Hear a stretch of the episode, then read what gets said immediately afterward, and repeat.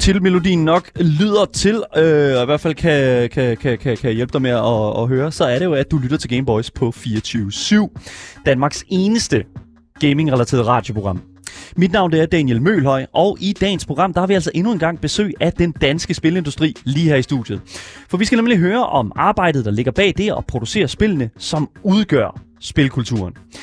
I dag sætter vi vores fokus på indie-studiet Porta Play, der igennem mange år har kunne finpudse deres visionære færdigheder inden for spiludvikling. Og nu står de altså med et rigtig fint samarbejde på hænderne med det studie, som jeg personligt selv er enormt stor fan af, nemlig studiet bag Life is Strange-spillene Don't Not. Men hvad går det her samarbejde helt præcist ud på, og hvad skal vi have af forventninger til de to øh, studiers første spil, nemlig Gerda af Flame in Winter? Det er det, vi skal finde ud af i dag, sammen med Porterplay Game Director Hans von Knut Skovfod. Så jeg håber virkelig, at du glæder dig, fordi det gør jeg god damn. Med mig i studiet har jeg jo som sædvanligt ingen ringer end min fantastiske medvært, spilanmelder Asger Bukke. Velkommen til programmet. Altid rart at være her. Altid godt at være. Altid rart. Ja, i dag der øh, søgte jeg overfladisk på noget Tinglev øh, lokalhistorie, så det har været en lidt interessant dag i dag Nu skal du ikke spoil for meget. Nu skal du ikke, vi, skal, vi skal lige i gang først. Jamen, det, det var noget interessante ting, man, man researcher øh, i løbet af det her program. det er rigtigt. Vi, vi kommer vidt omkring, og det gør vi jo af det ene, ene og alene af den årsag af, at vi her på programmet er enormt interesseret og nysgerrige på den her industri. Mm. Hvis du er lige så nysgerrig, så kan jeg fortælle dig, at kontaktinformationer, selvfølgelig Twitch, links til Twitch, Instagram og Discord, yes, det kan findes nede i beskrivelsen til vores podcast, som du finder alle steder, du normalt lytter til din podcast. Så det er Spotify, Apple, Apple Podcast, Google Podcast, 24-7-appen, der er go. Den er rigtig god. Der er go. Hvis du vil sms ind til programmet, så kan du gøre det på telefonnummer 92 45 99 45. Så er der sikkert nogen, der ser det. Og så kan du selvfølgelig også skrive ind til os på vores live chat lige her på vores Twitch-kanal, nemlig, som, øh, hvor der allerede er rigeligt med mennesker, som er kommet ind og har sagt, ej, hvor er det ærgerligt, at vi ikke sender øh, til længere end kl. 15 i dag. Men for jer, der lytter med i radioen, så gør det jo ikke sådan nogen større, man kan sige, større forskel. Men jeg synes sådan set bare, at vi skal til at komme i gang. Det bliver et vanvittigt fedt interview, som vi har her i dag, og jeg synes sådan set bare, at vi skal, øh, ja, starte bålet kom i gang, og ellers bare øh, få den fede samtale i gang. Alle jer, der lytter med derude til Gameboys, tak fordi I lytter med, og det er simpelthen noget, der gør mig rigtig glad.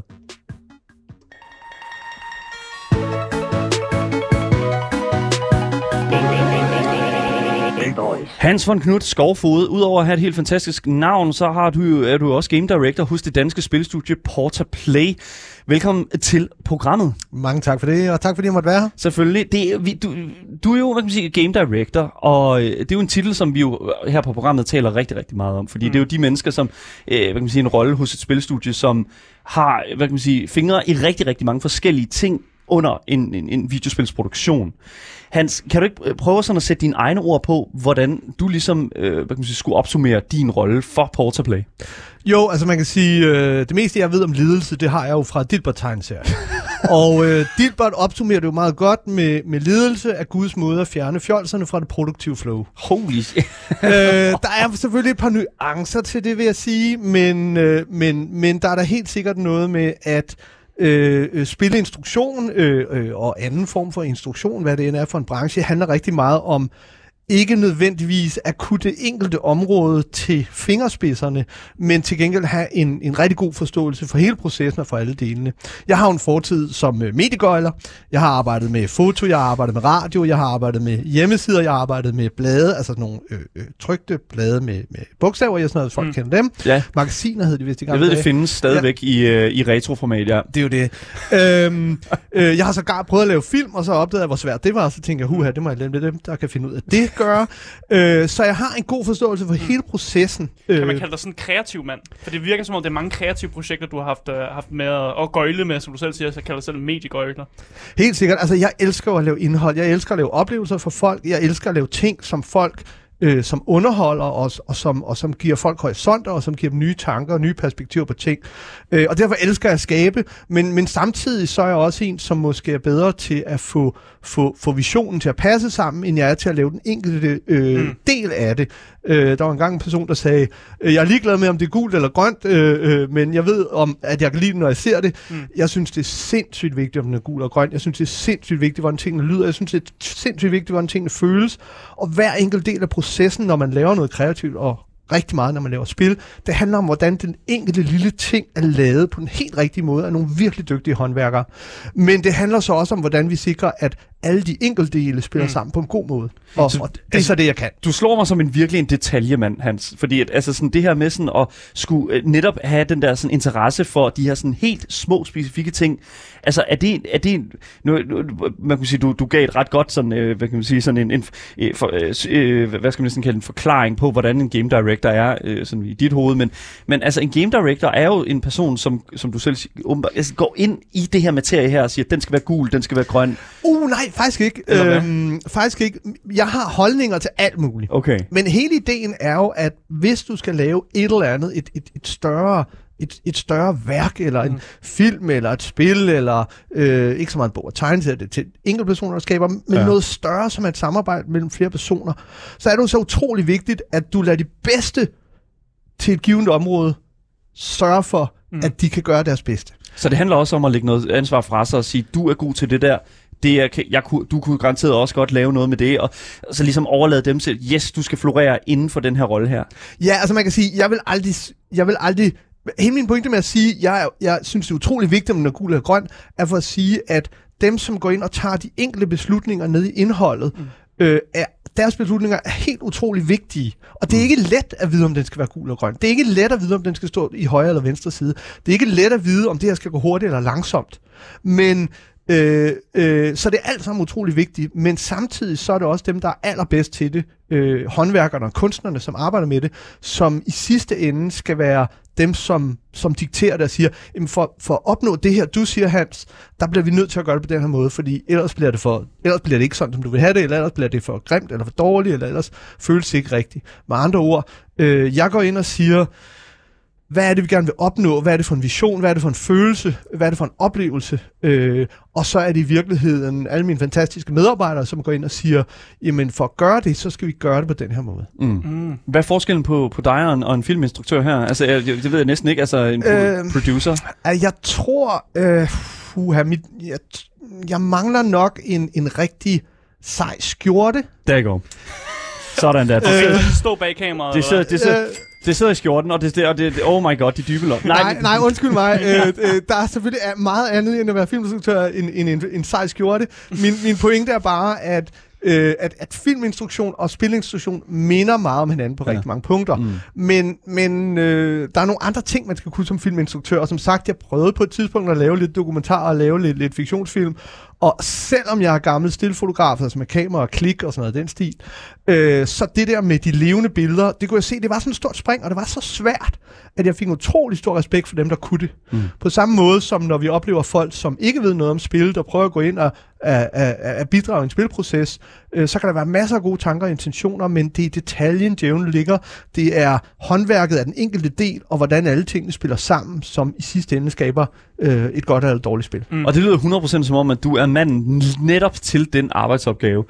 Hvis vi nu skal sige et eller andet sted, Porterplay. Du, vi, vi talte jo en lille smule omkring øh, stu, øh, det studie, som øh, du har været med til at, at stifte, Porterplay her. Altså, det er jo et relativt ældre studie. Kan du ikke prøve at forklare mig, hvordan Portaplay bliver til i sin tid? Jo, men ja, vi er jo sådan en ægte iværksætter øh, studie high. Vi var gik i, hvad var, vi gik i sådan noget på fire år på universitetet og sådan nogle forskellige rødder. Og så tænkte vi, det der mobiler der, det kan godt være, det kommer til at kunne noget i fremtiden. Det var i 2005. Fedt. Der er et eller andet der. Mm. 2005. Ja, ja, der er sgu et eller andet. der. Vi havde ikke helt set touchskærmen komme, den forudså vi ikke, men vi kunne godt se, okay, det der mobiltelefon, ikke? og der kommer sgu nok snart noget, der minder om Messenger, for folk laver sådan nogle statusopdateringer og sådan noget, ikke? Mm. Facebook kom Ja, så lidt Facebook, efter, ja, så det ja. passer meget godt. øh, og vi tænkte, multiplayer på mobilen, det tror vi på. Men dengang så havde man ikke internet, så Mm. vi, lavede, øh, vi forsøgte at lave en teknisk demo, hvor man kunne spille multiplayer med hinanden over sms'er, for folk havde gratis sms'er. Så Mm. vi lavede faktisk nogle spil, hvor man sendte et træk i et spil til hinanden via sms'er, og så åbnede spillet på en anden telefon, og man spillede osv. osv. Super fedt. Altså, i teorien, ikke? Ja, i teorien. Ja, fordi, altså, det- jeg, jeg tænker også, fordi Vi nu... virkede, jeg bliver nødt til at spørge, virkede Ja. det rent Ja, faktisk? Præcis. godt. Ja. Men det, det, som jeg tænker over, det er jo... Nu står jeg og tænker, okay, hvad for, hvad for nogle telefoner havde vi til rådighed i 2005? Det er den der Nokia, man kunne knalde ind i væggen, og Jamen, den gik ikke i det, stykker. præcis. Altså, Ja. vi, vi når jo op til et punkt her, hvor- altså, vi, vi snakker Snake her. Altså, vi snakker jo, fordi også... Og ingen, Ej, det jeg vil sige, det var på Snake. Ja, på Snake, ja. ja lige præcis. Men vi er jo stadigvæk sådan i lige den der sådan... Der var en lille smule game. Jeg kan godt huske, at der var lige sådan... Fordi Nokia øh, 3210'eren er jo øh, lige i sin tid, men så det var lidt efter der. Nokia 3210 var, jeg tror det var 78 gange 168 pixels. Ja, det er jo ikke, det er jo ikke lige de store øh, lamper, man har at blinke med der. Og spillene måtte ikke fylde mere end 512 kilobyte. øh, og derudover så øh, blev vi tæsket hver morgen med køller, når vi skulle vågne osv. Ja. Gamle dage med andre ord. Anyway, øh, det var en super sjov tid. Vi lavede nogle spil, der virkede, men, men øh, så skete der jo det, at A, vi var ikke særlig gode til at være iværksættere, så vi kunne ikke få, få det ud i verden. Vi var tænkt for meget på Danmark. Og B, så kom øh, iOS og Android og flat rate internet og nogle andre programmeringsteknologier, og så kunne vi skovle alt det der, vi havde lavet direkte op i skraldespanden. Der går. Og, og, hvil- og hvilken bedre, øh, altså, hvil- hvilken bedre, sådan, hvad kan man sige, sådan, øh, øh, erfaringskilde øh, kilde et eller andet sted, og, og skulle skovle det hele i skrald. Altså, det må da et eller andet sted have været en, øh, lidt en svær kamel at sluge lige pludselig. Alt det her arbejde, man har puttet, lige pludselig så ligger det altså vidderligt bare i, i ingemandsland. Jamen altså, vi startede jo som sagt, mens vi studerede i 2005, ikke? og så oprettede vi firmaet i 2007 og fik investering og alt det der tjohej, ikke? Og så i 2009, så gik det hele jo over i iOS og Android og touchskærme og flat rate internet, og så øh, kæmpede vi faktisk i en 3-4-5 år med så ligesom at komme op igen efter og havde et stort underskud osv.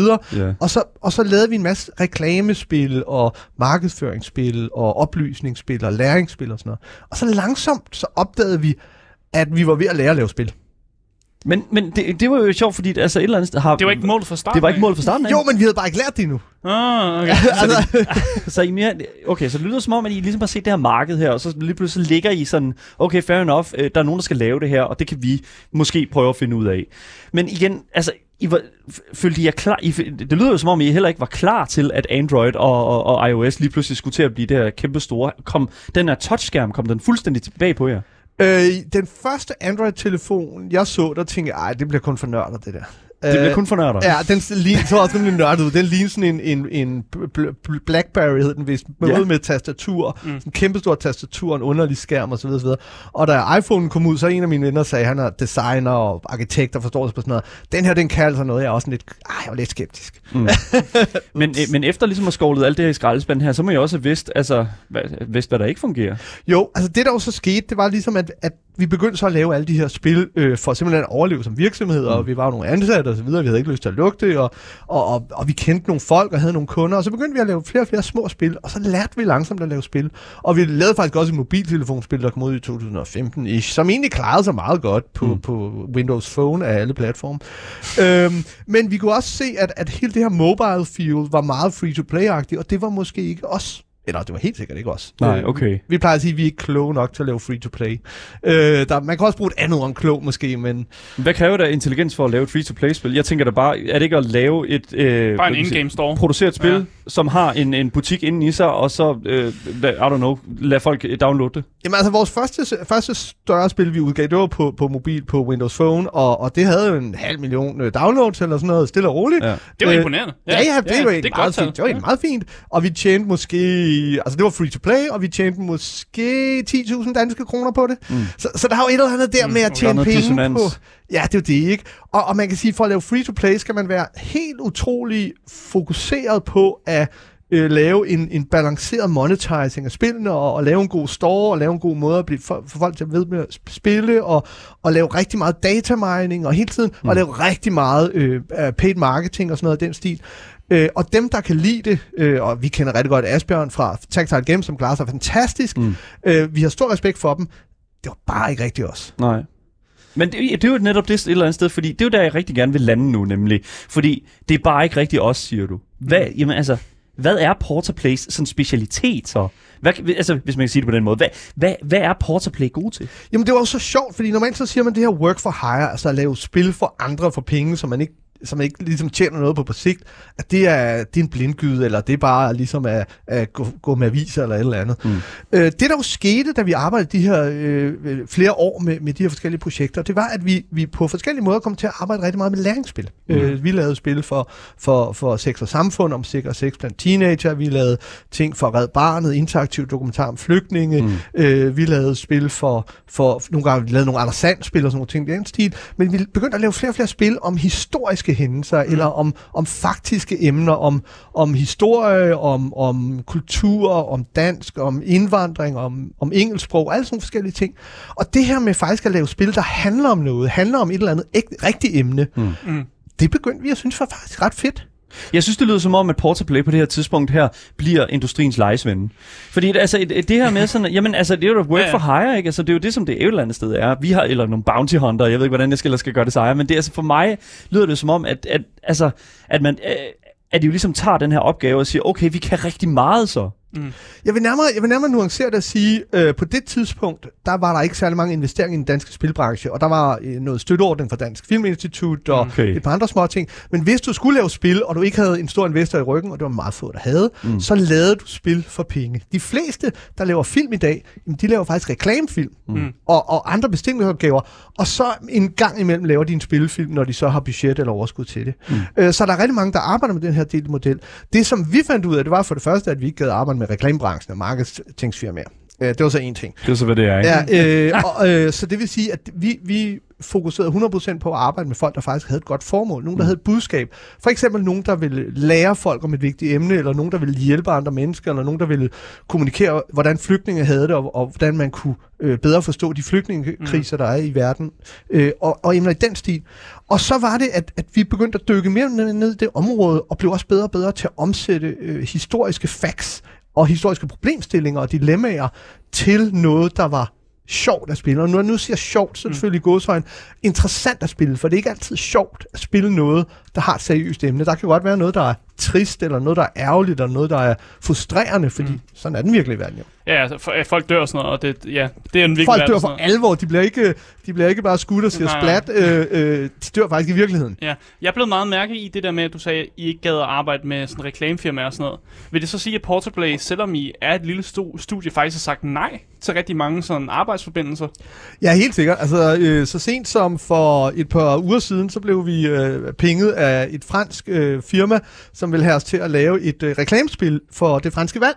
Mm. Og så var vi sådan lidt, altså vi går meget op i demokrati, så vi vil da mægtig gerne lave et spil, der handler om, at det er godt at stemme. Og så sagde de, ja, det er lige netop det. Det er et helt spil, der handler om, at det er godt at stemme.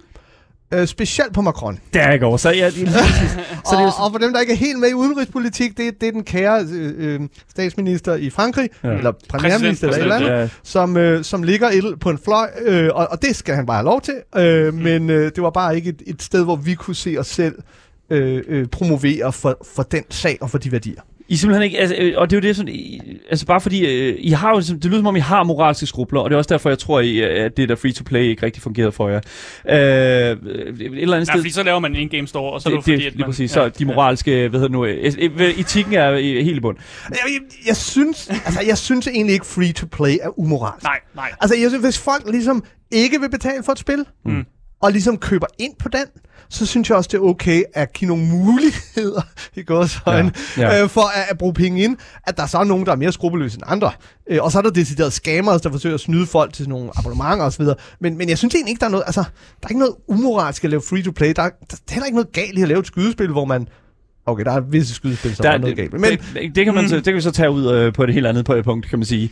Men, men jeg vil sige, det der er med det, det er jo, at, at for det første, det, det, altså, det lyder som om, at der er enormt meget arbejde, i hvert fald for, for Portaplay, op igen, altså siden 2005, har der været meget arbejde for jer til simpelthen at finde jeres plads inde i den her industri her. Og, og altså, jeg har det bare sådan lidt sådan, føler du øh, nu, at, at I i Portaplay er, er landet på en eller anden form for payoff? Altså sådan, har I ramt en eller anden form for, for guldrød for enden af, af, af pinden, kan, kan man sige? Ja, man kan sige, at, at netop indtil, altså indtil mellem 2009 og 2013 var det lidt survival mode, og så derefter så var det ligesom, okay, nu er vi faktisk, det her begynder vi at blive gode til, og det her kan vi Mm. lige at lave, og så kunne vi lidt mere øh, fokuseret køre på en strategi, og så har de spil, vi har lavet siden da, faktisk øh, øh, netop hele tiden bygget op til der, hvor vi er nu, mm. i forhold til emner, i forhold til, hvordan vi, vi, vi takler øh, det at lave spil, men også i forhold til de genrer, vi arbejder med. Ja. Øh, så det er rigtig meget en, en, en fokusering over tid, men også, det er simpelthen også bare en, lære, en, en læreperiode.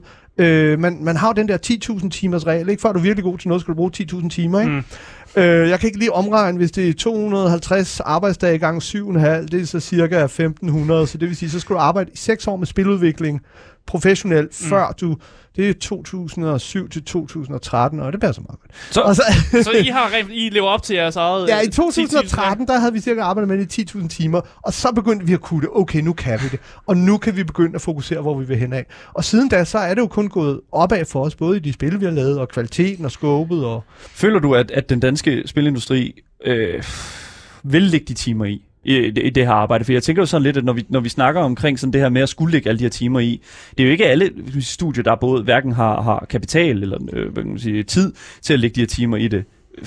Står de her firmaer, der ikke har tid til det, står de til at fejle?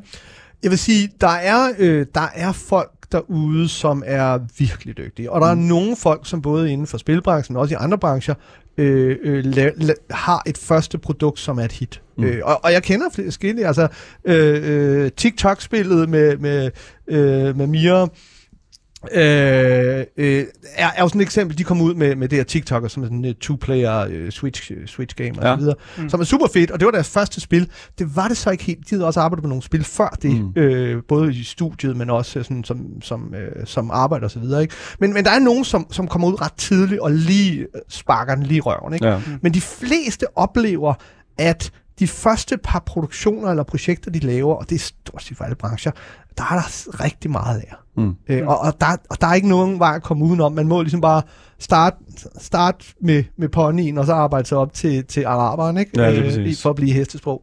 Mm. Jeg har Men, ikke været nej, okay, men, ja, jeg har det, Men- he, men- hesteraser. men- Ja, det, du- netop. Det du prøver at sige, det er, at man skal... For det virker som om, du siger, at man skal fejle for rent faktisk at blive god. Er det det, du prøver at sige? Øh, nej, jo, øh, jeg vil sige, man lærer utrolig meget af at fejle. Mm. Øh, man lærer endnu mere af at fejle delvis, fordi hvis man fejler 100%, så kan der være så mange ting, man har fejlet i, så, så man ved ikke, hvad for en af dem, der var ligesom den afgørende faktor.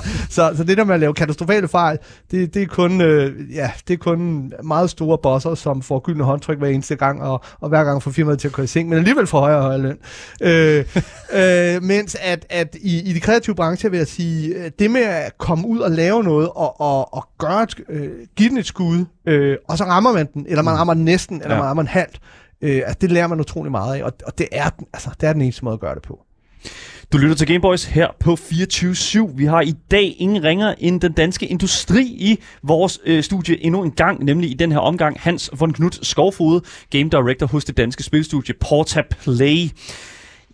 Porta Play står jo allerede øh, bag to spil. Mm. Tales from the Void og Broken Lines. Ja, og øh, hvis man går ind og kigger øh, på dem på Steam, det er jo det, er det vil sige, det er jeres kommercielle spil. Skal vi ikke kalde det det? Er det korrekt? Det er korrekt. Godt nok. Hvis man går ind og kigger på dem, øh, de spil her, så kan jeg se, at øh, øh, det her der øh, spil, der hedder Tales from the Void, det er et strategispil, real-time strategispil, og lige nu på Steam, når jeg går ind og kigger på anmeldelser, der er der 13. Og det har fået en lidt øh, en, en blandet modtagelse for gamerne. Det, det kan man vist ikke komme ud over.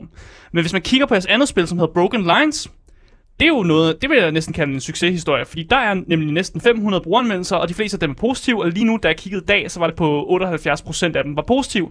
Og det vil jeg sige på Steam, det, det er ret godt. Holy shit, det er godt. Men jeg vil egentlig bare spørge, fordi det er jo to forskellige, meget forskellige titler, og det de har også fået forskellige modtagelser, men, men hvad har jeres erfaringer som spilstudie egentlig været med de her to spil? Jamen, man kan sige, øh, der er visse, øh, der er visse, der er en rød tråd igennem spillene. Øh, men, men vores første spil, Tales from the Void, vores første større PC-spil, øh, det var en læreproces. Mm. Øh, og det vi forsøgte at gøre, det var, at vi forsøgte at innovere på flere forskellige områder på én gang. Øh, og det er rigtig, rigtig svært, specielt når man ikke har særlig meget erfaring. Man kan nærmest gå ind og sige, at det, når man er allermindst erfaring, så vil man allermest, fordi man ved ikke, hvor svært det er. Ja, det er Og klart. det, og det var det, der skete. Øh, og vi, vi vil lave sådan et, et, øh, et øh, real-time med pause taktisk spil, hvor det var sådan noget fysikbaseret movement, så man kunne ligesom bounce rundt og sådan noget, lidt ligesom øh, øh, ja, nogle af de der partygame med fysik og så videre. Ja. Øh, men samtidig så var det et taktisk spil, hvor det handlede om at slå fjenden ihjel, og, og der skal man jo have en stor grad af kontrol. Det er sådan lidt XCOM øh, Netop, forståelse. ikke? Så, ja, så ja. XCOM, hvor man overhovedet ikke kan styre sin karakter, og så snart man falder, falder ud over en kant, så dør man, og man har et begrænset antal folk. Det er en frustrerende oplevelse for spillerne. Ja. øh, lad, lad, mig- jeg vil gå så langt som at sige, øh, en måned inden launch, så sagde vi, okay, vi bliver nok nødt til at give vores øh, øh, soldater og fjenderne health bars.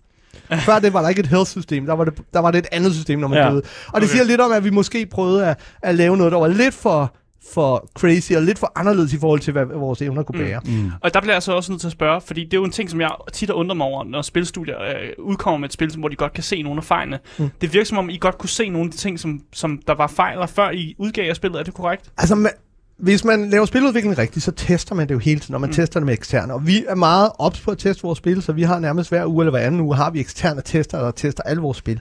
Så når spillet kommer ud, ved vi godt, hvad svaghederne og styrkerne er. Mm. Øh, derfor kan et spil godt blive godt modtaget, eller, eller i mindst til mange kopier. Øh, hvis det på en eller anden måde alligevel, altså, øh, når man i dag spiller, spiller hvad hedder det, øh, øh, Humans Fall Flat for Ja. eksempel, mm. øh, hvis man ligesom tager og spiller det som singleplayer-oplevelse på en PC eller en mobiltelefon, så er det jo i virkeligheden, altså, det er da meget sjovt. Ja. Men så er det heller ikke mere end det. Nej. Men, men vi- det er på en eller anden måde ramt ind i en timing og, og noget social gaming og noget streaming og noget Mm. sjov fysik osv. osv.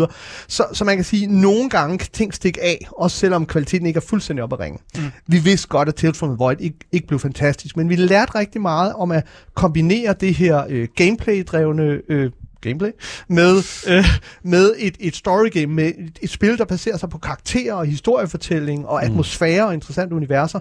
Så det var i virkeligheden det, vi tog med os og siger, okay, nu har vi lært det, Mm. mm. og, og, og vi er kommet ud med et spil, og, og okay, det er ikke solgt så godt, og der er ikke fået så gode anmeldelser, men, men, men, men vi har virkelig lært meget af det. Så nu prøver vi så vores næste spil, øh, Broken, Broken Lines, ja. og det var jo så der, hvor vi virkelig kunne se, at, at alting gik så meget hurtigere for os. Så vi, vi, måtte, vi, vi, vi behøvede ikke at zigzag så meget, fordi vi vidste, hvor vi ville hen, vi vidste, mm. hvordan vi ville gøre det, øhm, og vi vidste, hvordan man gjorde det. Ja. Øh, og det gjorde bare, at, at processen var meget bedre, og kvaliteten var meget bedre, og vi kunne næle det der med at lave et spil, med, der er, er stærk i atmosfæren, og som har et stærkt core gameplay, Mm. og som folk virkelig kunne lide at spille. Ja, men også som en, en relativt simpel præmis. Fordi når Jo. jeg, når jeg går ind på Steam og kigger på præmissen, så er det jo bare sådan, at ja, er en verdenskrig med zombier.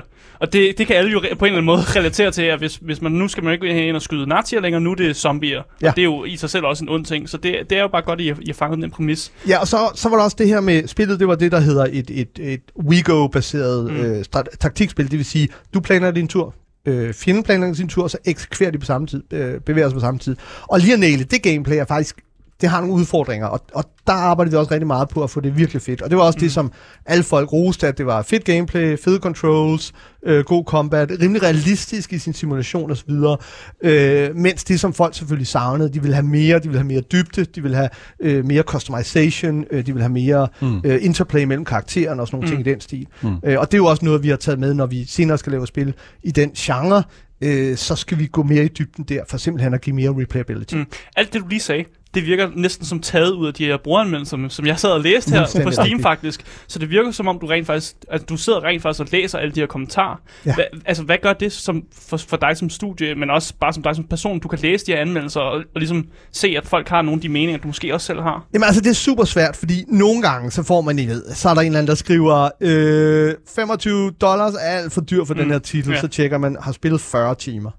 Okay, 40 timer for 25 dollars, det er under 4 kroner i timen, det har kostet at spille det her spil. Er det for dyrt? øh, eller også så hører man en anmeldelse på YouTube af en eller anden øh, ret kendt øh, YouTube-streamer, som så siger, øh, jeg prøvet det på Switch, det er meget fedt, men fordi at der ikke er level editor, og fordi der ikke var multiplayer, så synes jeg, at det er for dyrt til prisen, og derfor anbefaler jeg ikke at købe det. Der skal I hellere tage Playstation-versionen. Mm. Men er det så noget, der får dig til at tænke, ved du hvad, nu gider jeg simpelthen ikke læse flere af de her anmeldelser her? Well, lige den var ret sjov, fordi A, Playstation-versionen havde hverken øh, multiplayer eller level editor. Øh, det havde PC-versionen heller ikke. Faktisk var der slet ikke nogen Playstation-version, så hvad det lige var for et spil, han anmeldte, ved jeg ikke. Okay. Og det kan man jo kun grine over. Okay, fordi det, det Mm. lyder nemlig som om, at øh, igen, jeg, jeg har også prøvet at, at læse anmeldelser af programmet her, øh, hvilket jo altid er en sjov oplevelse. Men det der jo er med det, det er jo, at, at jeg føler jo for eksempel, at der er en forskellighed i, hvor at, at de her sådan, anmeldelser kommer fra. Fordi at hvis det er sådan, Mm. vi taler omkring sådan, den gængse lytter, eller den gængse gamer, så er det jo selvfølgelig, som du siger, okay, personer spillede det i 40 timer, øh, og, og, har måske, og vil stadig ikke øh, hvad kan man sige, øh, hvad kan man sige, anbefale det til nogle andre sådan. Men, men der er jo også forskel i, hvor de her anmeldelser kommer fra. Altså for dig, øh, Hans, hvad, altså, hvad vejer mest? Er det et nyhedsmedie-anmeldelse fra sider som Kotaku eller IGN, eller er det de her sådan 500 brugeranmeldelser på Steam? Altså, når man så ligesom har sorteret, sorteret de lidt sjove væk, ikke? Mm. Øh, så vil jeg sige, så er det faktisk utrolig svært, fordi vi elsker, øh, vi elsker spilanmeldelserne af de professionelle spilanmeldere. Ja. Fordi de går ind, og så sætter de fingeren på nogle helt centrale ting, både gode og dårlige ting, øh, og giver en meget god beskrivelse af spillet. Mm. Der er ikke nogen af de professionelle anmeldelser, vi har læst eller set, som vi har været uenige i. Okay. Øh, der er nogen, hvor vi har sagt, ja, det er rigtigt, men hvor, hvor, hvor meget betyder det virkelig? Mm. øh, men altså, det, det er detaljer. Omvendt, når man læser mange, de her mange Steam-anmeldelser, så får du et utroligt godt indblik i, hvad flertallet synes. Og netop de ting, jeg påpegede, øh, vi lavede også en poll, øh, vi lavede sådan en, en survey inde øh, på Steam-sitet, hvor vi fik folk til at sige, hvad, hvad vil I have for en DLC, hvad vil I have øh, til, til en eventuel fortsættelse. Mm. Og, og de var nemlig matchet rigtig godt anmeldelserne også, og, og, og det var super fedt at få det der masse af folk, der til sammen faktisk også beskriver rigtig godt, hvad, hvad folk godt kunne tænke sig. Mm. Øh, så det virker som om, I har et ret sundt community, der også gerne vil være med til ligesom, at give noget feedback. Og det er jo en ting, jeg også elsker. Jeg elsker også at spille de her indie-spil, hvor jeg kan få lov at give noget feedback, og rent faktisk at sige til developersne, jeg synes, I kan gøre det her. Og så rent faktisk se nogle af de ting, man har, man har sagt, det kommer ind i spillet. Så vil I sige, at I er, altså, I er, I er gode til at lytte til communityet? Ja, og, og man kan sige, at vi starter jo så tidligt som muligt, og det er der jo mange, der mm. gør, vi ikke alene om det, mm. men, men det her med at teste øh, meget, meget tidligt i processen, og teste ofte gerne hver uge, eller i hvert fald hver anden uge, mm. øh, med nye tester, der ikke har prøvet spillet før, og få alt det her feedback, for ligesom at finpudse alle de ting, der kan være frustrerende, eller alle de ting, der virker underlige, fordi man får tunnel vision. Når man laver noget og har lavet det i lang tid, så, så, så ser man måske nogle ting, man synes er fantastiske, som andre har nogle problemer med, eller der er nogle ting, man synes er helt håbløse, som andre siger, skidt pyt med det. Mm. Øh, og få det, den horisont på det, øh, er så utrolig vigtigt. Mm. Og, og det er i alle brancher. Mm. Altså, det er selv, hvis man er, hvad ved jeg, øh, øh, leger med ler, eller fejrer fortog, eller whatever. Ja. Altså, Mm. Mm. 100%. Men jeg synes egentlig også, at vi skal gå lidt væk fra de spil, I har lavet, og faktisk kigge lidt fremad. yes. Fordi lige nu, der sidder I og arbejder på et, øh, et projekt, og jeg vil egentlig bare øh, lade dig introducere, hvad det egentlig er, I, I, I står og arbejder på. Kan du, kan du lægge et ord på, hvad det egentlig er, det her spil, Ja, helt hedder Gerda? Gerda, øhm, Gerda af Flaming Winter er et spil, der handler om, hvor svært det er at være civilist i en øh, voldelig konfliktsituation. Øh, spillet handler om Gerda, som er en halv dansk, halv tysk kvinde, der bor i Tinglev i Sønderjylland, tæt på grænsen. Udkants Danmark. Udkants Ja. Danmark. Yes. Men dengang var det faktisk Central Danmark, Yes. fordi det var simpelthen ryggraden for de tyske troppebevægelser fra Tyskland øh, gennem Danmark. Øh, Tinglev station var, var et trafikknudepunkt af rang, selvom det bare var en lille flække ude på, på, øh, ude på en flad vindopsugens mark. Øh, og, og her i Tinglev udspiller der så et drama, fordi øh, det er slutningen af krigen, tyskerne er presset, mm. danskerne begynder at brokse og gøre oprør, men samtidig er det et område, og et område hvor der både er danskere og tyskere. Øh, der er en masse flygtninge, som, som strømmer op fra Tyskland op igennem Jylland.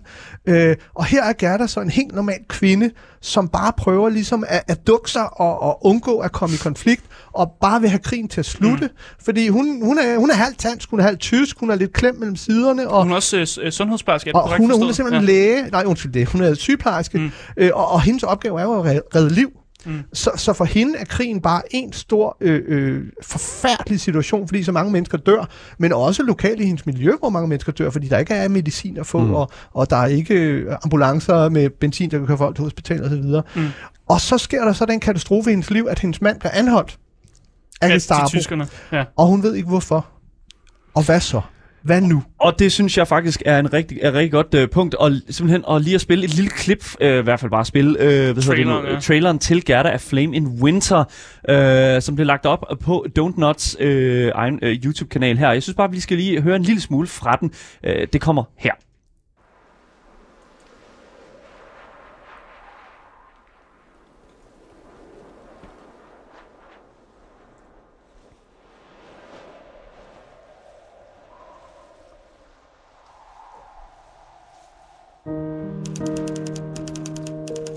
My dear wife, if you are reading this, it means our mission has been compromised.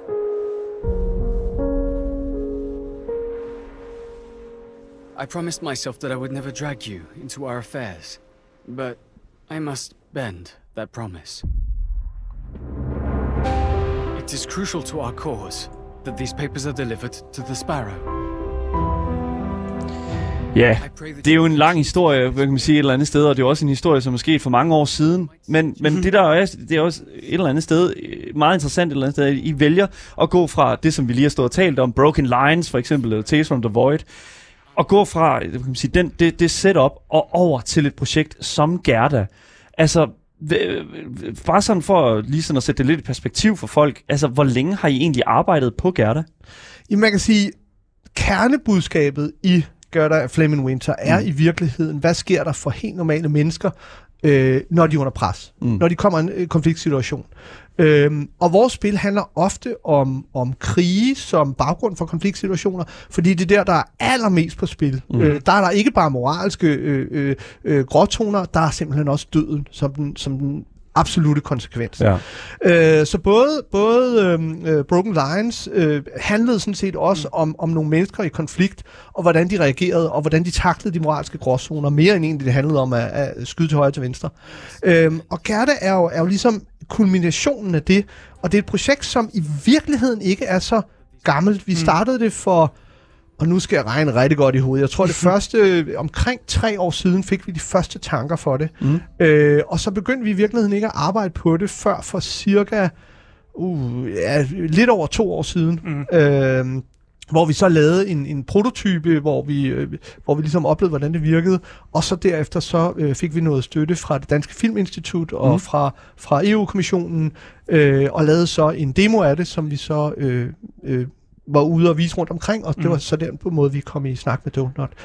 Og, øh, og spillet er jo inspireret faktisk af en historie fra mit liv med min øh, mormor som, og, og bedstefar, som var frihedskæmper, øh, men som var ikke voldelige frihedskæmpere. De Mm. gik ind, ind for at slå ihjel. De Pacifister? Nej, de vil bare ikke slå ihjel, Nej. fordi de synes ikke, at det ændrede noget. Okay. Så man kan sige, det var ikke fordi, de tænkte, jamen, vi, vi skal aldrig nogensinde have krig, eller der må ikke dø nogen. De var jo ikke blåøjet, men de var bare, vi vil ikke slå ihjel. Ja. Og, øh, og de, de smuglede sprængstoffer, og, og de skjulte våben, og de skjulte frihedskæmper, og de tog billeder af forsvarsværker på, på øh, vestkysten, og, øh, og mit bedstefar røg i koncentrationslejre, og nogle af deres Mm. mm. venner blev skudt af tyskerne. Men alligevel var, var det at slå tyskere ihjel ikke det, de ville. Mm. Mm. De ville hjælpe med at stoppe krigen og befri Danmark. Og, og den, her, den her nuance i spil, der handler om, om, om krige, om, om altså, det handler jo ikke om at slå andre ihjel. Nej. Det handler om, at der er sket en uret, man Ja. forsøger at gøre god. Men det handler også om at det der med at tage stilling og sige, jamen, Det er mere en modstand af krig, som, Ja. som, som konceptet af krig, Ja. som man er modstander af, og, og man er jo selvfølgelig ikke går ikke ind for at slå folk ihjel og sådan noget der.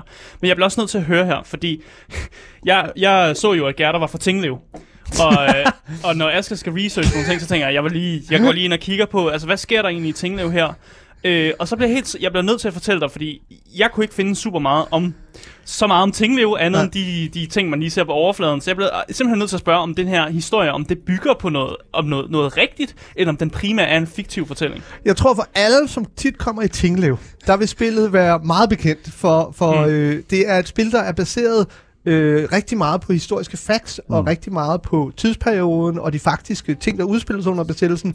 Og geografien og mange af lokationerne i spillet er også taget fra Tinglev, hvordan Ja. Tinglev så ud øh, under 2. verdenskrig. Så, så Gerda er en, en, en reel person?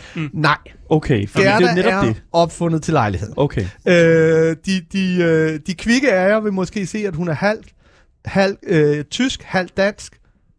Gerda, Germany, Gamer. Ah, okay. Hvilket var faktisk noget Wow, det regnede jeg ikke ud. Nej, øh, What? så, øh, men anyway, og derudover også et meget dansk navn. Ja. Øhm, men, men hun er fuldstændig konstrueret til lejligheden med inspiration fra min mormor. Men, men, men vi vil netop lave noget, hvor at der var gråtonerne. Fordi i 2. verdenskrig, øh, og i mange andre voldelige konflikter, Mm. mm. jamen der er en besættelsesmagt, men der er også en masse individer, som ikke bare, altså en, en, en tysk soldat i Danmark under 2. Mm. Mm. verdenskrig, var ikke bare en tysk soldat, det var også et, menneske, som, Mm. som enten var blevet såret på Østfronten og sendt til Danmark for ligesom at hele sin sorg, eller en 45-årig mand med en familie derhjemme, der var blevet tvunget ind i tj- Præcis, tjeneste. og jeg er ikke nødvendigvis en person, der ligesom, øh, var på samme ideologi Nej. som nazisterne. Og så var der også mm. nazister. Så, så det var jo et spraglet mm. billede.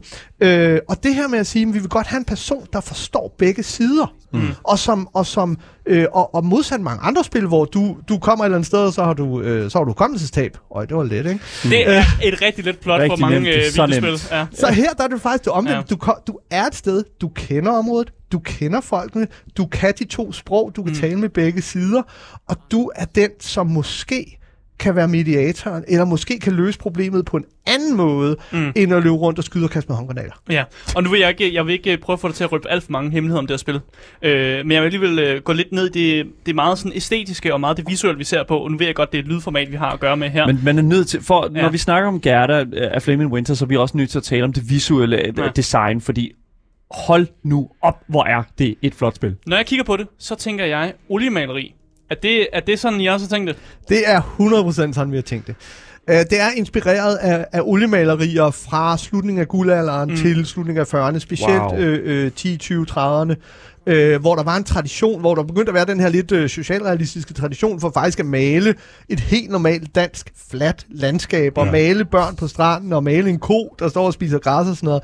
Øh, og, og det er det look, som vi er gået efter, og, og vores art director, øh, Karoline Fang, har arbejdet rigtig meget med, hvordan vi, vi oversætter det, mm. øh, det look til egentlig øh, gameplay med, med 3D-grafik, hvilket jo altid er svært. Vil, altså, mm. jeg kan slet ikke få øh, øh, sådan, k- krøllet mit hoved omkring, hvordan den opgave egentlig bliver løst. Fordi at, altså, jeg kan, jo, jeg, jeg kan jo se, at man har jo ligesom en idé om, okay, vi skal fortælle den her, hvad kan man sige, historie, som jo sætter mange tanker i gang, og du siger, der inspiration bliver også taget fra øh, guldaldermalerierne, og, den, mm. altså, og der har jeg det sådan lidt sådan, altså, hvordan formidler du det til en kunstner? Altså, bliver det, er det et samarbejde? Okay, vi, hvad får man ligesom først? Øh, Jamen altså, øh, vores, øh, hvor, to af vores øh, designer, øh, øh, Charles Moran og Jakob Hansen, tog på en research-tur til Tinglev, hvor Mm. de trævlede Tinglev og Frøslevlejren tyndt og tog billeder af, øh, af det meget, meget flade landskab og vindomsuste landskab mm. og, og af de gamle bondehuse og Ja. vejene midt ude på marken, hvor der ikke er noget osv.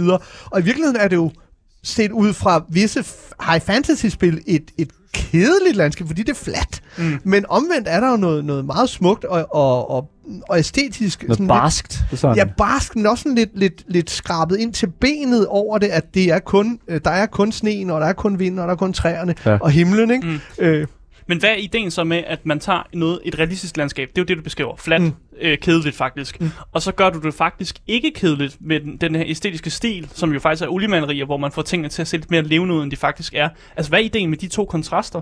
Jamen, det er jo egentlig ikke en kontrast, men vi kommer med en eller anden forventning om, at, at flotte landskaber er nogen med høje bjerge mm, og mm. palmer og øh, øh, vandfald og rivende floder og øh, tre sole og hvad ved jeg. Ja, Øh, og, og vi kommer jo i et land uden høje bjerge. Mm. det gør øh, i Øh, hvert fald, det er helt sikkert. Og, og det er der jo også noget smukt i. Og, og den store, den, den, den bløde, rullende mark med, med grønt græs, der vejer i vinden, er jo også smuk i sig selv. Øh, det, det er bare en anden æstetik, og den vil vi godt fremhæve. Ligesom vi godt vil fremhæve mm. det her med, med, med det interessante i en forholdsvis øh, øh, lav actionfyldt handling. Mm. Mm. Der er sådan lidt Pelle Roberen også øh, sådan, øh, ind over det, som jeg også får øh, lidt vibes derfra. Helt sikkert. Øh, men men, men jeg, jeg synes, vi skal, hvad hedder det nu, øh, øh, øh, sådan set bare lige afslutte, øh, hvad hedder det nu, øh, hele med Gerda og sådan. Hvornår kan vi forvente øh, at have Gerda i hænderne? Eller, hvornår kan vi forvente at spille, Ga- spille Gerda af Flaming Winter? Lad os Ja, lige sætte den sådan der. Nu er det jo sådan, at i spilbranchen, der, der øh, skal man passe på med at udtale sig om en launch date. Ja. Ja, kan vi få et Q? Ja, oh, der står noget på traileren. Ja, der står 2022. der står 2022. Men kan vi ikke få et Q fra dig? Øh, Et, kva- et, et, Øh, et kvartal. Et kvartal. Øh, jeg er qualitatively sure, at det bliver i 22. Okay. Fuck, hvad, Vi kan hvad ikke lige få en betyder det? måned. Hvad betyder Nej, det? det kan jeg ikke. Åh, oh, satan, mand. Og Hvem er det, der siger det? Hvem siger det? Vi Er arbejder det jo Hans, sammen eller er med, det Don't Not? øh, vi arbejder sammen med, med Donut, en, en fransk øh, spiludvikler, som har lavet en masse fantastiske spil. Ja. Life is Strange, Twin Mirror, Vampyr mm. og en masse andre. Mm. Øh, og som jo er begyndt at publishe. Ja, det er øh, og, øh, og, og det er jo dem, der styrer launch-datoen. Øh, vi ved det godt. I kender øh, den jo. Vi kender den, men vi kan desværre ikke afsløre det. Det er meget hemmeligt. Altså, nu er der ikke så mange lyttere igen på 24-7. Det vil jo næsten ikke være, et, lo- altså, være, være en, en nyhed, jo. Nej, næsten sige. Men jeg kan sige, Altså, jeg siger at det ikke videre til nogen. hvis I tager tallene i jeres kanals navn, Ja. og så I tager kvadratroden af den ene, Ja. og så tager fællessummen af den og det andet tal, og så dividerer med et primtal, Kom nu, Asger. så får I måneden. Jeg, jeg kan ikke sidde der matematik her på i Chat. I er på den. Uh, Twitch-chatten er på den. Ja. Uh, skriv til telefonnummer 92 45 99 45. Hvis I har datoen, fordi vi altså, uh, Gerda af Flaming Winter kommer ud i år, men vi ved ikke hvornår. Nu har vi altså fået det fra Hans, uh, hvad hedder det nu, uh, fra uh, hvad Vi har fået et regnestykke fra Vi har fået et regnestykke. Nogen udregner det et eller andet sted. Jeg ved, I kan. Så vi har jo holdt lidt øje med jer her hos Porterplay, siden at øh, det tilbage i april sidste år blev annonceret, at I havde startet et samarbejde med spiludvikleren Don't Not, der jo blandt andet står bag, som du siger, Life is Strange-spillene. Men jeg kunne egentlig godt tænke mig bare sådan lige høre sådan lidt fra dig, sådan, altså, hvordan, øh, hvordan starter jeres samarbejde? Altså, hvem, øh, hvem, hvem tog først kontakt her? Jamen, øh, øh, det, er jo, det er jo en spøjs historie, som, som i enhver andet øh, aspekt af livet, så er der altid en lille del held i succeser, men omvendt så er det sådan, så typisk jo hårdere man arbejder for noget, jo mere heldig er man. Ja. Det kan man jo så tænke lidt over, hvordan det til sammen skaber et billede af virkeligheden. Øh, men vi havde lavet den her demo, og så var vi i gang med at vise den for en masse publisher, og en af de publisher, som vi, vi sendte den til, er en rigtig fin fyr, som jeg har snakket med på en masse konferencer og lignende, og han sagde, øh, super fedt, ikke lige os, men jeg har hørt, at Don't Not øh, er begyndt at øh, ville publishe tredje, øh, øh, spil for andre studier. Ja, og, så er sådan lidt, tredjepartsfirmaer. og så er sådan lidt, ah, hvad for en fisk? Jamen dog. Det lyder interessant. Ham vil jeg meget gerne have e-mailadressen på. og så sagde han, det kan du tro her, og så matchede han os. Og så snakkede vi med øh, en person, der var deres publishing-ansvarlig for Donut, og en måned efter nærmest, så havde vi lavet handshake. Så det er ret hurtigt, faktisk. Se, nu bider, jeg mig, nu bider jeg mig mærke Ja. i, vi, spil, vi, vi sendte spillet rundt til nogle forskellige steder. Mm. Hvem sendte de det ellers til? Hvem takkede Ja. nej? Øh, hvem takkede nej? Øh, jeg kan sige, vi var faktisk i dialog med, da vi var i dialog med Donut, var vi også i dialog med en anden publisher, som har cirka lige så mange followers på Twitter, men som mest laver lidt bredere portefølje af spil. Øh, og derfor, der var, da Donut så lød interesseret, var vi, så løb vi meget hurtigt med dem, fordi de er 100% fokuseret på den her genre. Okay. Og det er jo selvfølgelig en kæmpe fordel for os, på alle mulige måder. Det kan jeg lige komme tilbage til. Øh, men vi var blandt andet i dialog med, med nogle, af vores, øh, nogle af vores idoler. Øh, 11-bit Studios, der har lavet 11-bit, This War of Mine. Ja, Øhm, men de Og det kan jeg godt forstå, hvorfor I vil ja gå til det præcis. Ja. Det er totalt Ja. derhen af. Ja. Men altså, de er lidt gladere for, for spil, der er lidt mere simulationsagtige. Ja, øh, og, ja. og det var fair nok. Men, øh, og så var vi også, hvem var vi mere, af, man kender? Vi var faktisk også i dialog med øh, Finji, der har lavet øh, Overland og Night in the Woods. Okay. Øh, som, som vi også synes laver super fede spil, øh, og et par andre publisher. Så I sender, de her, I sender sådan en demo ud, Gerda in Winter, og altså er det kun øh, Altså, du siger, at vi var snakke med et andet firma øh, på, på det her punkt, men er det kun øh, Donut, der reelt set vender tilbage med et tilbud? Ej, vi havde, øh, vi havde fire tilbud, Okay. øh, som vi ligesom skulle, men, men det var meget let beslutning. Okay, Og okay. Det var, det var nærmest, altså... Hvordan kan det være? Altså, er det fordi, det er Donut, vi snakker om, eller er det fordi, der stod et rigtig flot dollartegn ved siden af nogle nuller? Øh, det, var, det var dem. Det, før der overhovedet var penge på bordet, så var det dem. Okay. Altså, øh, de er så specialiseret i, øh, i storydrevne spil. I spil, Mm. der fokuserer på, på karakterer og Mm. historier. Og relationer også. Ja. Og relationer Ja. mellem mennesker og spil med nuancer. Mm. Øh, så, så da vi kom i dialog med dem, så var vi sådan lidt, hold op. Hvis det her går igennem, nøj, hvor er vi glade. Mm. Øh, fordi en ting er selvfølgelig, at, at de har lavet nogle utrolig kendte spil. Øh, øh, noget andet er, at, at, at vi var helt vildt glade for, at de skulle til at publishe øh, andre øh, firmaers spil, og de snakker med os om det. Det var Ja. sådan lidt øh, bæret over. Mm. Mm. Øh, men, men noget tredje var, at vi ved, vi vidste, at de havde utrolig stor ekspertise i det her. Mm. Og, og da vi ligesom hørte, at de var interesserede, så var vi sådan lidt, det her er også en chance for os at lære en masse. Ja. Øh, nogle gange, når man snakker om publishers, så siger, så, så siger de, øh, det er jeres spil, vi skal nok helt lade være med at, at genere i forhold til at sige, hvordan kreativt de skal udvikle det. Mm. Grunden til, at de siger det, det er, fordi der er en masse situationer fra de meget, meget, meget store spil, hvor publisheren har rigtig meget at sige i de store øh, AAA-firmaer spil, øh, sådan noget øh, øh, ja, øh, Far Cry og EA, Ubisoft, EA, Ubisoft der, og alle dem der.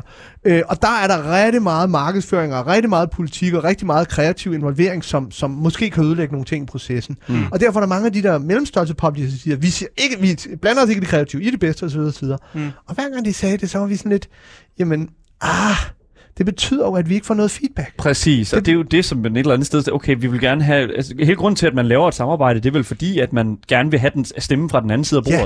Altså, og det der igen med at få sine ting testet og få sine ting vurderet og, og film. I vil godt det her med det, og I gør det her, men når jeg ser det her, så føler jeg noget andet. Mm. Øh, øh, og og der, var, der tænkte vi fra starten, hvis vi arbejder med dem, så betyder det, at vi får rigtig meget øh, kreativt feedback, vi får rigtig meget, øh, en, nogen at spille bold med, Mm. øh, og det kan alt andet lige både gøre spillet meget bedre, men det vil også lære os rigtig meget. Mm. Og det gjorde I også så.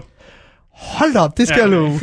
og det er selvfølgelig på godt og ondt. Mm. Ja, Fordi det er jo præcis. aldrig sjovt at blive kritiseret. Nej. Og det er jo aldrig sjovt, når man har lavet noget, man synes, der er rigtig godt, og så der kommer, jamen har du tænkt over? Øh, Altså, det er jo netop det, fordi Donut, altså, hvad, nu, skal, nu skal jeg lige høre her, fordi det, hvordan Donut er, uh, Don't Not og er at arbejde sammen med. Hvor, altså, fordi kritikere, er de det?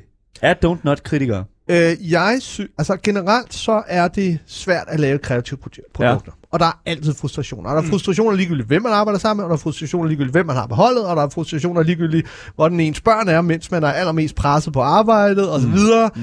Øh, hvis vi ligesom skubber det væk, den konstante faktor i kreativ udvikling, så vil jeg sige, så har det været helt fantastisk. Okay. Øh, det har, det har været frustrerende, fordi det er frustrerende at lave spil, men de har været fantastiske, fordi de har netop gået så meget ind og givet kreativt feedback. De har aldrig bestemt og sagt, at de skal gøre præcis sådan, men de har givet rigtig meget kreativt feedback i forhold til til allerede tidlig i processen, I har tænkt jer at lave det I tænkt jer at gøre det her, kan I ikke sende os, hvordan har I tænkt jer, at det der skal være, selvom I først Ja. starter på det om et halvt år. Og så er det, ah, vi starter først på det om et halvt år, hvorfor skal vi? Og så Ja. har vi sådan gået ind og tænkt over og lavet en beskrivelse, og så har vi smidt det til dem, og så har vi sagt super fedt, eller også givet feedback. Og det, at de også har tvunget os til at tænke nogle tanker, for senere i processen, tidligere i processen, er også bare sundt. Øh, og man ved selvfølgelig godt, ligegyldigt hvad man laver, så skal man jo planlægge fremad.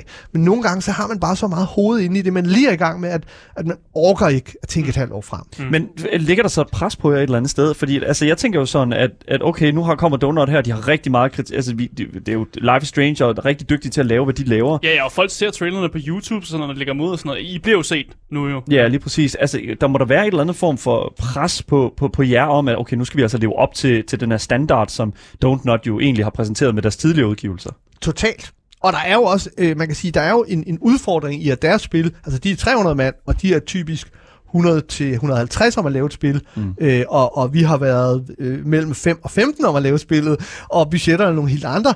Øh, så der er selvfølgelig et, et meget stort pres, og også et pres, som er meget stort, fordi de er vant til at lave større spil, ja. Og dyre spil, og flottere spil, end vi kan lave for, med det hold og, og det budget.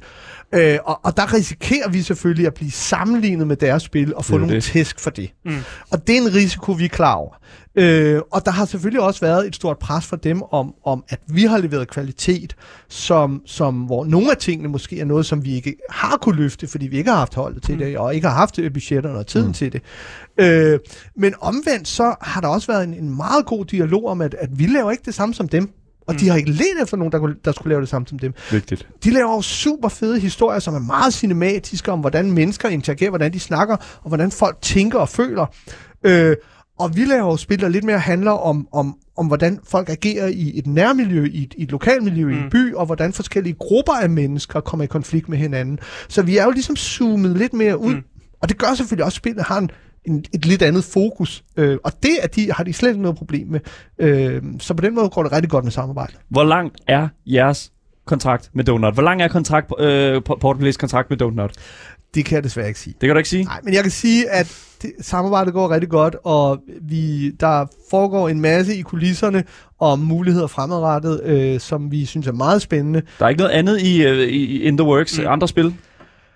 Nu skal vi så lige i gang med regnstykket igen, fordi hvis et et-tal er et ja, og et 0 er et nej, så hvis I tager og øh, tager tværsummen af øh, 24 Det er godt, Hans. Det er godt. det er, du er altså tease. Men det er virkelig, virkelig interessant, og det har været en stor fornøjelse at tale med dig i dag, Hans Skovfod. Øh, øh, jeg vil sige bare som det sidste, bare lige som det sidste kommentar. Hvis man skal købe, øh, hvis man køber Porterplay nu, hvad koster det så? Uh, den er svær. Hvad vurderer du det? Øh, Hvad vurderer du det til? I spilbranchen og i teknologibranchen er der typisk nogle meget spøjse øh, valuations, fordi noget kan stikke fuldstændig af, Mm. og, og noget kan fejle fuldstændig. Jeg vil sige, det er ikke så billigt. Det er ikke så bare lade billigt. Lad os der. lægge den Mm, der, ja. Mm. Hans Skovfod. Øh, Von- Knud Skovfod, Game Director hos det danske spilstudie Porterplay. Tusind tak for at have været med i programmet i dag. Selv tak, det var en fornøjelse at være her. Tusind mange tak. Yes, tak til jer, som har lyttet med i radioen. For jer, der kommer der selvfølgelig nogle nyheder nu. Dagens podcast kommer ud over alt, så længe du søger på det gyldne navn. Gameboy. Og hvis I har nogle kommentarer til os, ja, så er kontaktinformationen selvfølgelig nede i podcastbeskrivelsen. Hvis I har nogle spørgsmål til Hans, og selvfølgelig omkring Portaplay eller Gerda af Flame Winter, så send dem ind til os på gameboys at, øh, øh, gameboys at 247.dk. Mm. Mit navn er Daniel Mølhøj, og med mig i studiet har jeg haft min fantastiske medvært, Asger Bukke. Yes. Vi er selvfølgelig tilbage igen i morgen øh, med meget mere sjov ballade her på Gameboys. Hej hej.